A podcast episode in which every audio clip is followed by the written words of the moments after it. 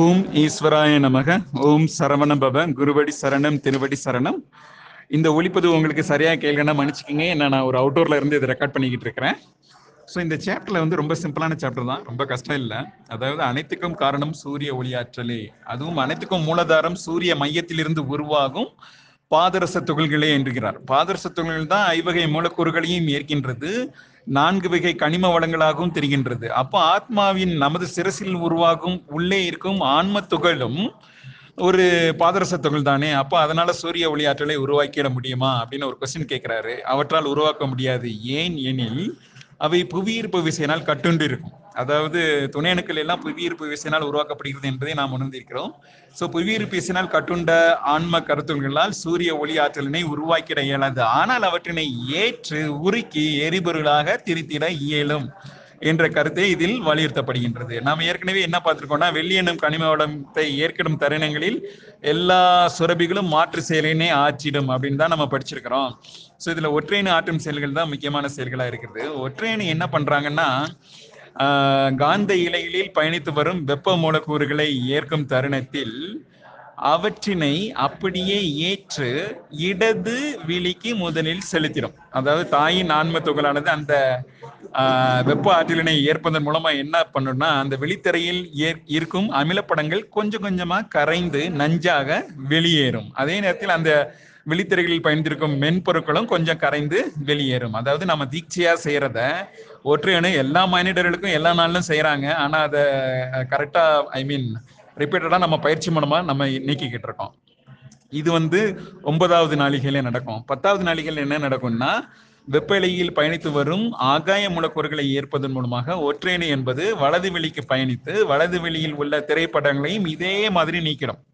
இதே மாதிரி நீக்கணும் இந்த சென்ஸ் அதில் உள்ள பதிந்துள்ள படலங்கள் கொஞ்சம் கொஞ்சமாக கரைவதன் மூலமாக இலகி ஒற்றையணு வந்து சாரி ஆன்மத்து கருத்துகள் ரெண்டுமே கொஞ்சம் ஆணவ திரையனுக்கு முன்னாடி வந்து, அதாவது விழிகளுக்கு உட்புறமா நீங்க கற்பனை செஞ்சுக்கோங்க, வெளியே வந்து தனது உயிரினையா தனது உயிராகிய ஆன்மாவினையும் தரிசித்திடும், பரமாத்மாவினையும் தரிசித்திடும், மற்ற உயர் ஆன்மாக்களையும் தரிசித்திடும். ஆனா இது எல்லாம் நமக்கு தெரியவே இல்லை. ஸோ பல அற்புதமான உயரிய கருத்துக்கள் இந்த சாப்டர்ல குறிப்பிட்டிருக்காங்க. ஸோ இந்த நேரத்துல தலைமை சுரபி ஆற்றிடும் பணி என்ன? தலைமை சுரபி என்பது எப்பொழுது ஒற்றையணுவுக்கு தனது ஆற்றல்களை பகிர்ந்தளித்திட முயல்கின்றதோ அப்பொழுதே தனக்கு அந்த வழித்தடங்களை எல்லாம் அடைத்தும் அடைத்து அடைத்தே செயல்புரிகிறது. ஸோ அடைத்து செயல்புறுவதன் மூலமாகத்தான் அந்த ஒற்றையணு என்பது வெப்ப இலைகளில் பயணித்து வரும் வெப்ப மூலக்கூறுகளை முதலில் ஏற்கின்றது. சாரி காந்த இலையில் பயணித்து வரும் வெப்பமுலை வெப்பமுலர்களில் தன்னை ஏற்று அதை இடது விழிகளில் உள்ள தன் தாயின் ஆன்ம துகளுக்கு உணவாக அளிப்பதன் மூலமாக அந்த ஆன்ம துகள் உணவினை பெற்று விழித்திரைகளுக்கு முன்னே வந்து இந்த தரிசனத்தை செய்கின்றது. ஸோ நம்ம இந்த உணர்வு நிலையை பெருக பெருக நம்மாலும் இந்த ஒற்றையணு என்பது இந்த கருக்களுக்கு உணவளிப்பதனை உணர்ந்து கொள்ள இயலும். கொஞ்சம் கொஞ்சமாக உணர்வு நிலைதனை பெருக்கிட வேண்டும். ஸோ இதனால தான் வெள்ளி என்னும் கனிம வளம் பரவும் பொழுது ஆன்ம ஆற்றல்கள் எல்லாம் பரவுகின்றது என்றே இந்த சாப்டர்ல குறிப்பிட்டிருக்கிறாரு. ஸோ வழித்தடங்களை அடைத்து செயல்படுவதே தலைமை சுரபி ஆற்றிடும் மிக உயரிய பணியாகும். ஸோ இந்த சாப்டர்ல நம்ம என்ன பண்ணலாம் பார்த்துருக்கோம்னா, வலது வெளியில் உள்ள ஆன்மத்துக்களும் இடது வெளியில் உள்ள ஆன்மத்துக்களும் எவ்விதம் உணவினை ஒற்றையணுவின் மூலம் பெறுகின்றது, தலைமை சுரபி ஏன், அதாவது தலைமை சுரபிலிருந்து மற்ற சுரபிகளுக்கு எல்லாம் இரு வகையான நரம்புலை பாதைகள் இருக்கும் இல்லையா?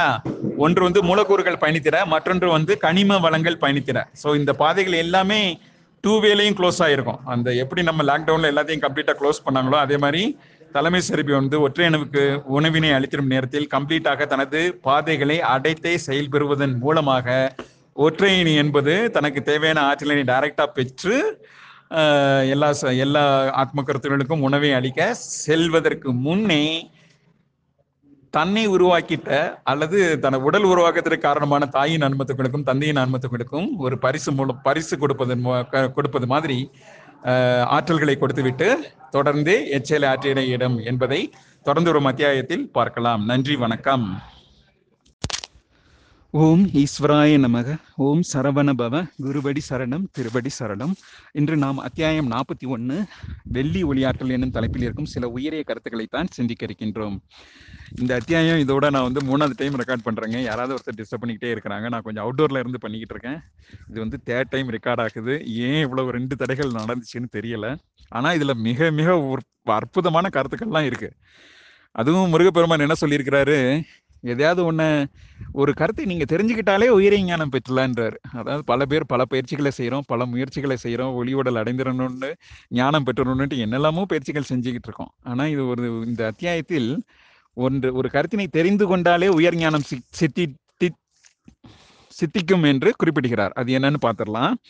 அதுக்கு முன்னாடி பிரதிபலன்களை பற்றி நம்ம பார்க்கணும். கலியுக மானிடர்கள் பாருங்க, எதையாவது பெற்றுக்கிட்டே தான் இருக்கணும்னு நினைக்கிறாங்களே. ஒன்று கொடுக்குறவங்களுக்கு ஒன்று திருப்பி நன்மை செய்யணும் அப்படின்னு என்னைக்காவது நினச்சிருக்காங்களா?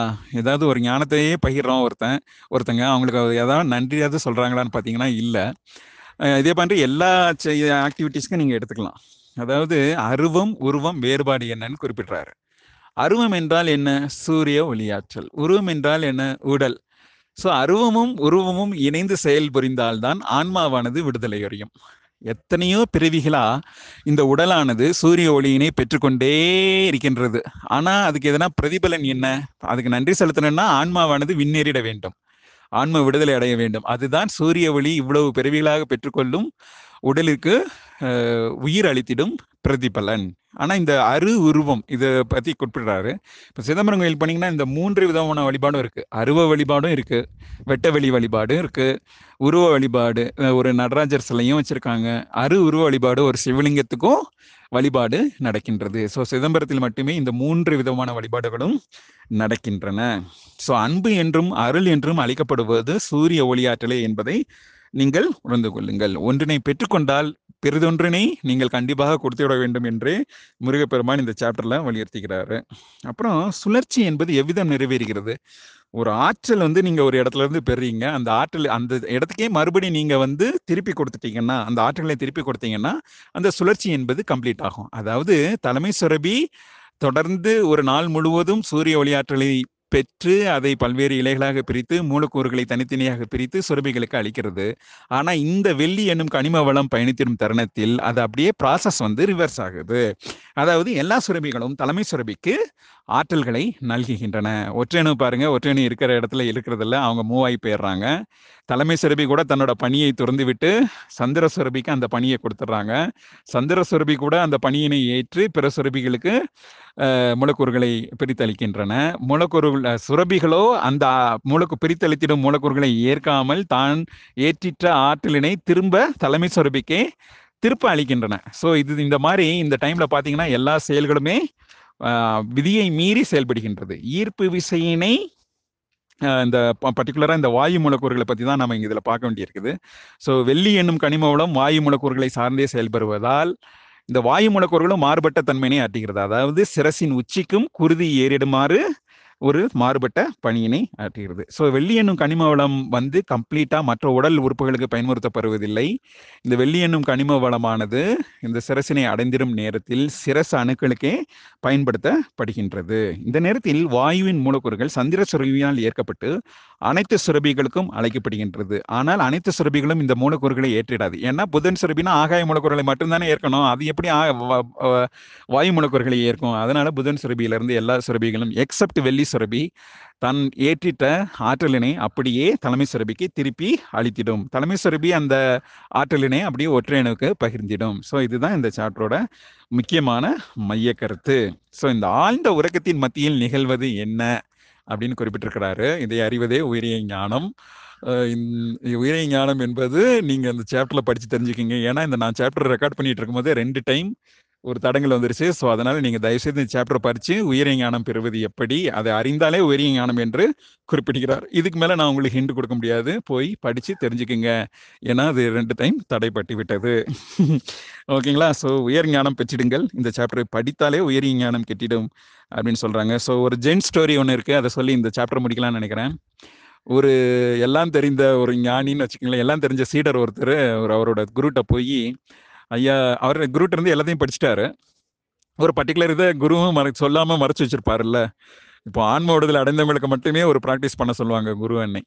மற்றவங்களுக்கு அது கூட ஒரு லைட்டாக ஒரு ஹிண்ட் தான் கொடுப்பாங்க. அதை பற்றி ஒரு ஒரு ரெண்டு மூணு லைன் சொல்லிட்டு விட்டுருவாங்க. அதை நம்ம தான் பிடிச்சிக்கிட்டோம். அது மாதிரி ஒரு குரு வந்து எல்லாத்தையும் சொல்லிக் கொடுக்க மாட்டார்ல. அந்த குருட்ட போய் ஒரு சீடர் வந்து கேட்குறாரு, எனக்கு வந்து அந்த இதை சொல்லிக் கொடுங்கயா அப்படின்னு போய் கேட்குறாரு. அப்போ குரு வந்து என்ன பண்ணுறாரு, ஒரு தேநீர் கோப்பையை எடுத்து அதில் தேநீர் ஊற்றுறாரு. அது நிரம்பி வளைஞ்சிக்கிட்டே இருக்கு. இதே ஆக்டிவிட்டி ஒரு அஞ்சு நாலஞ்சு நாள் கண்டினியூ ஆகணும்னா ஆறாவது நாள் கன்ஃபியூஸ் ஆகி நம்ம சீடர் கேட்குறாரு, அதான் எல்லாம் தெரிந்த சீடர், ஐயா தயவுசெய்து எனக்கு சொல்லிக் கொடுப்பீங்களா மாட்டிங்களா, ஏன் இந்த மாதிரி ஒரு தேநீர் கோப்பையை ஊற்றிக்கிட்டு இருக்கீங்க, இதுலேருந்து நான் கற்றுக்கொள்ள விரும்புவது என்ன அப்படின்னு தயவுசெய்து சொல்லுங்க அப்படின்னு கேட்ட உடனே, தம்பி நீ எல்லாம் தெரிஞ்சதுன்னு நினச்சிக்கிட்டு இருக்க, அதனால உன்னோட மனம் வந்து இப்போ நான் எதை சொன்னாலும் அதை அக்செப்ட் மோட்லாம் இருக்காது. ஸோ எல்லாத்தையும் காலி பண்ணிட்டு வா, அதுக்கப்புறம் நான் உனக்கு சொல்லித்தரேன், காலி பண்ணிட்டு வெற்றிடமாக வா அப்படின்ட்டு சொல்கிறார். ஸோ இதே இதே மாதிரியான ஒரு பணியைத்தான் இந்த நேரத்தில் வெள்ளி என்னும் கனிம வளத்தை ஏற்றிடும் தருணத்தில் தலைமை சுரபியும் மற்ற அனைத்து சுரபிகளும் செய்கின்றன. ஒற்றையனும் கூட தனது ஆற்றல்களை எல்லாம் பகிர்ந்தெழுதிவிட்டு நிர்மலமாக நிற்கிறது. நிர்மலமாக நிற்பதன் மூலம் பல்வேறு ஆற்றல்களை ஈர்த்து பெறும் ஆற்றலினையும் பெறுகின்றது. ஸோ இந்த சாப்டரோட மையக்கருத்து நீங்கள் பார்த்துக்கிட்டிங்கன்னா, நிர்மலத்தன்மை அடைவது எப்படி, அதன் மூலம் பலன் பெறுவது எப்படி, ரிவர்ஸில் செயல்களை செய்வது எப்படி. எனக்கு ஒரு சின்ன கெட்ட பழக்கம், ஒரு ஆனந்தோட நான் படித்தா அப்படியே ரிவர்ஸில் இருந்து படிச்சுட்டு போவேன். நான் ஆத்மாவின் சுயசரிதம் புக்கை ரெக்கார்ட் பண்ணணும்னு நினைக்கும் போது நான் அப்படியே அதை அப்படியே ரிவர்ஸில் இருந்து பண்ணலாமான்னு யோசிச்சுட்டு இருக்கேன். நூற்றி முப்பதாவது சாப்டர்லேருந்து ஆரம்பித்து அப்படியே ஒன்றாவது சாப்டர் வரைக்கும் வாய்ஸ் ரெக்கார்டு போடலாமான்னு யோசிச்சுக்கிட்டு இருக்கேன். ஸோ இந்த சாப்டரில் நான் ரொம்ப பேசியிருக்கேன்னு நினைக்கிறேன் இந்த ரெக்கார்டில். ஸோ உங்களோட மேலான கருத்துக்களை நான் வரவேற்கிறேன். ஆணவ கருத்துக்கள் அல்ல, அன்பை பரப்பும் கருத்துக்களே என்பதை தயவுசெய்து நான் மறுபடியும் தாழ்மையாக உங்களிடம் பகிர்ந்து கொள்ள விரும்புகிறேன். ஸோ மீண்டும் ஒரு சாப்டரில் சந்திக்கலாம். நன்றி, வணக்கம். ஓம் ஈஸ்வராய நமக. ஓம் சரவணபவ. குருவடி சரணம், திருவடி சரணம். இன்று நாம் அத்தியாயம் நாற்பது வெள்ளி ஒளியாற்றல் என்னும் தலைப்பில் இருக்கும் சில உயரிய கருத்துக்களை சிந்திக்க இருக்கின்றோம்.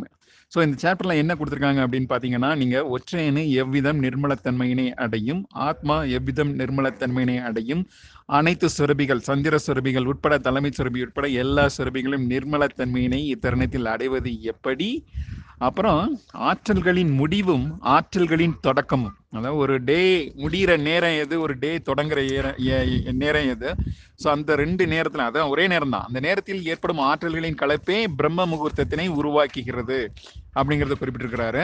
அப்புறம் இங்கிலீஷ் காலண்டர் படி பார்த்தீங்கன்னா பன்னெண்டு மணிக்கு மேலேயே மறுநாள் தொடங்கிடும். இது நாள் வரை அந்த மற்ற காலண்டரு ஜோதிடம் அதெல்லாம் பார்த்தீங்கன்னா ஆறு மணிக்கு சூரிய உதயம் என்று தோன்றுகிறதோ அன்றே அடுத்த நாள் தோன்றுகின்றது என்பதை நாம் உணர்ந்திருக்கிறோம். ஆனால் இந்த சாப்டர்ல ரொம்ப கிளியரா குறிப்பிட்டிருக்கிறாரு, ஆகாய மூலக்கூறுகளில் பயணித்து காந்த இலை எத்தருணத்தில் புவியினை அடைகின்றதோ அத்தருணமே மற்றும் மீண்டும் ஒரு தினமானது தொடங்கிடும் என்றே குறிப்பிட்டிருக்கிறார். ஸோ ஒரு நாள் தொடங்குறது என்ன என்பதை நீங்கள் இந்த அத்தியாயத்தில் நீங்க கத்துக்கலாம். அப்புறம் முக்கியமான பாயிண்ட்ஸ் எல்லாம் இருக்குது. அதாவது இந்த நேரத்தில் சந்திர சுரபி தான் ஆக்டிவா இருக்குன்றாரு. சந்திர சுரபி அதாவது இரவு ஒரு மணியிலிருந்து மூன்று மணி வரைக்கும் விழிப்புணர்வு நிலையை முதல்ல பெருக்கிக்கணும். அப்புறம் மற்ற எல்லா சுரபிகளும் தலைமை சுரபி உட்பட எல்லாமே மாற்றுப் பணியினை தான் ஆற்றப்போகுது. ஸோ சந்திர சுரபி என்ன பண்ணுறாங்க, இந்த வெப்ப இலைகளில் பயணித்து வரும் அனைத்து மூலக்கூறுகளையும் ஏற்றுவாங்க. அனைத்து மூலக்கூறுகளையும் ஏற்று எல்லா சுரபிகளுக்கும் பகிர்ந்தளிப்பாங்க. ஆனால் இந்த நேரத்தில் என்ன ப்ராப்ளம் ஆகுதுன்னா, புதன் சுரபியால் ஆகாய மூலக்கூறுகளை மட்டுமே ஏற்றுக்கொள்ள இயலும். ஆனால் சந்திர சுரபி என்ன பண்ணும், தான் பெறுகின்ற அனைத்து மூலக்கூறுகளையும் ஐந்து மூலக்கூறுகளையும் அப்படியே புதன் சுரபிக்கு அனுப்புறதுனால அதை ஏற்றுக்கொள்ளாமல் இந்த சுரபிகள் எல்லாம் த அந்த பெற்று பெருகி பெறுகின்ற ஆற்றலை அப்படியே தலைமை சுரபிக்கு திருப்பி கொடுத்துருவாங்க. இப்படி கொடுத்தாலும் அந்த வெப்பலையின் மூலக்கூறுகளை மட்டுமே தனக்கு தன்னிடமே வைத்துக்கொள்ளும். தன்னிடமே வைத்துக்கொண்டு மிக மிக உயரிய பணியினை ஆற்றிடும். அதாவது என்ன பணி என்று பார்த்தீங்கன்னா, ஒற்றையனு தன்னோட இடத்துக்கு திரும்புறதற்கு தேவையான ஆற்றலை, அதாவது காந்த ஆற்றலை எல்லாம் ஃபுல்லாக பகிர்ந்து கொடுத்துருவாங்க ஒற்றையனு. அப்போ ஆற்றல்கள் அற்ற நிலைமையில் இருப்பாங்க. ஸோ அவங்க மறுபடி தன்னோட இடத்துக்கு திரும்பி வந்தால் தான் மறுபடியும் ஒரு நாளே துவக்கம் வரும். அப்போ தான் ஆத்மாவானது விழிப்புற்று ஓகே ஒற்றையனு வந்துருச்சு, ஒரு தன்னோட ஒரு சுழற்சியை முடிஞ்சிருச்சு, அப்போ இன்னொரு நாளை துவக்கணும் என்று சூரிய ஒளி ஆற்றலை ஈர்த்து கொடுக்க துவங்கிடும். ஸோ இந்த தருணத்தில் ஒற்றையனுக்கு ஆற்றலை அளிப்பது யார், ஆற்றலை அளிப்பது யாருன்னு பார்த்தீங்கன்னா சந்திர சுரபி தான். தன்னோட வெப்ப ஆற்றலினை அளிப்பதன் மூலமாக வெப்ப இலையில் சேமிப்பெறும் வெப்ப ஆற்றலை அனுப்பி வெப்ப மூலக்கூறுகளை அளிப்பதன் மூலமாக ஒற்றையனுக்கே இவங்க வந்து ஒரு இது கொடுக்குறாங்க. ஸோ இந்த ஒரு பணியானது நிறைவுறும் அப்படின்றாங்க. ஸோ இதில் நம்ம பார்க்க வேண்டியது என்னென்னா, மற்ற சுரபிகள் எல்லாம் தலைமை சுரபிக்கு எவ்வித ஆற்றல்களை பிரித்தளிக்கின்றன. இந்த ஒன்று டு மூணுல சந்திர சுரபி மட்டும்தான் ஆக்டிவேட்ல இருக்க போகுது. அது ஒன்று. அப்புறம் ஒற்றையணு வந்து தன்னோட பயணத்தை திரு முடித்து கொண்டு திரும்பி வரும் நேரத்தில் எல்லா சுரபிகளும் நிர்மலத்தன்மையினை ஏற்றிருப்பதனால், அதாவது இப்போ எல்லா சுரபிகளும் இந்த நேரத்தில் என்ன இருக்குன்னா பசியோட இருக்குது. ஸோ இப்போ அந்த நேரத்தில் நீங்கள் ஒரு பிரார்த்தனை செய்தாலோ, அதாவது மூன்றரை மணிக்கு எழுந்திரிச்சு ஒரு பிரார்த்தனை செய்தாலோ, தியானம் செய்தாலோ, யோகா செய்தாலோ இந்த சுரபிகள் எல்லாம் ரொம்ப ஆக்டிவேட் ஆகிடும் அப்படிங்கிற மாதிரி ஒரு கான்செப்டில் தான் இந்த இதை நம்ம புரிஞ்சுக்க வேண்டியிருக்குது. ஸோ இதில் எதுவும் தவறு இருப்பின் மன்னிக்கவும். மீண்டும் ஒரு சாப்டரில் சந்திக்கலாம். அன்றைக்குமா நான் எல்லா சாப்டரையும் எல்லாத்தையும் சொல்லிட்ட சொல்லிட்டேன்னு நினைக்கிறேன். ஓகே. ஸோ சந்திர சுரபியோட பணி என்னென்னா, மூலக்கூறுகள் வெப்பலைகளில் பயணித்து வரும் அத்தனை மூலக்கூறுகளும் அப்படியே ஏற்றிடும் என்றாலும் அவற்றை பிரித்து தரம் பிரித்திடும் செயலினை சந்திர சுரபி அறியாது. அதுதான் சரிங்களா? ஸோ இதுதான் இந்த சாப்டரோட மையக்கருத்து. ஸோ இன்னொரு சாப்டரில் சந்திக்கலாம். நன்றி, வணக்கம்.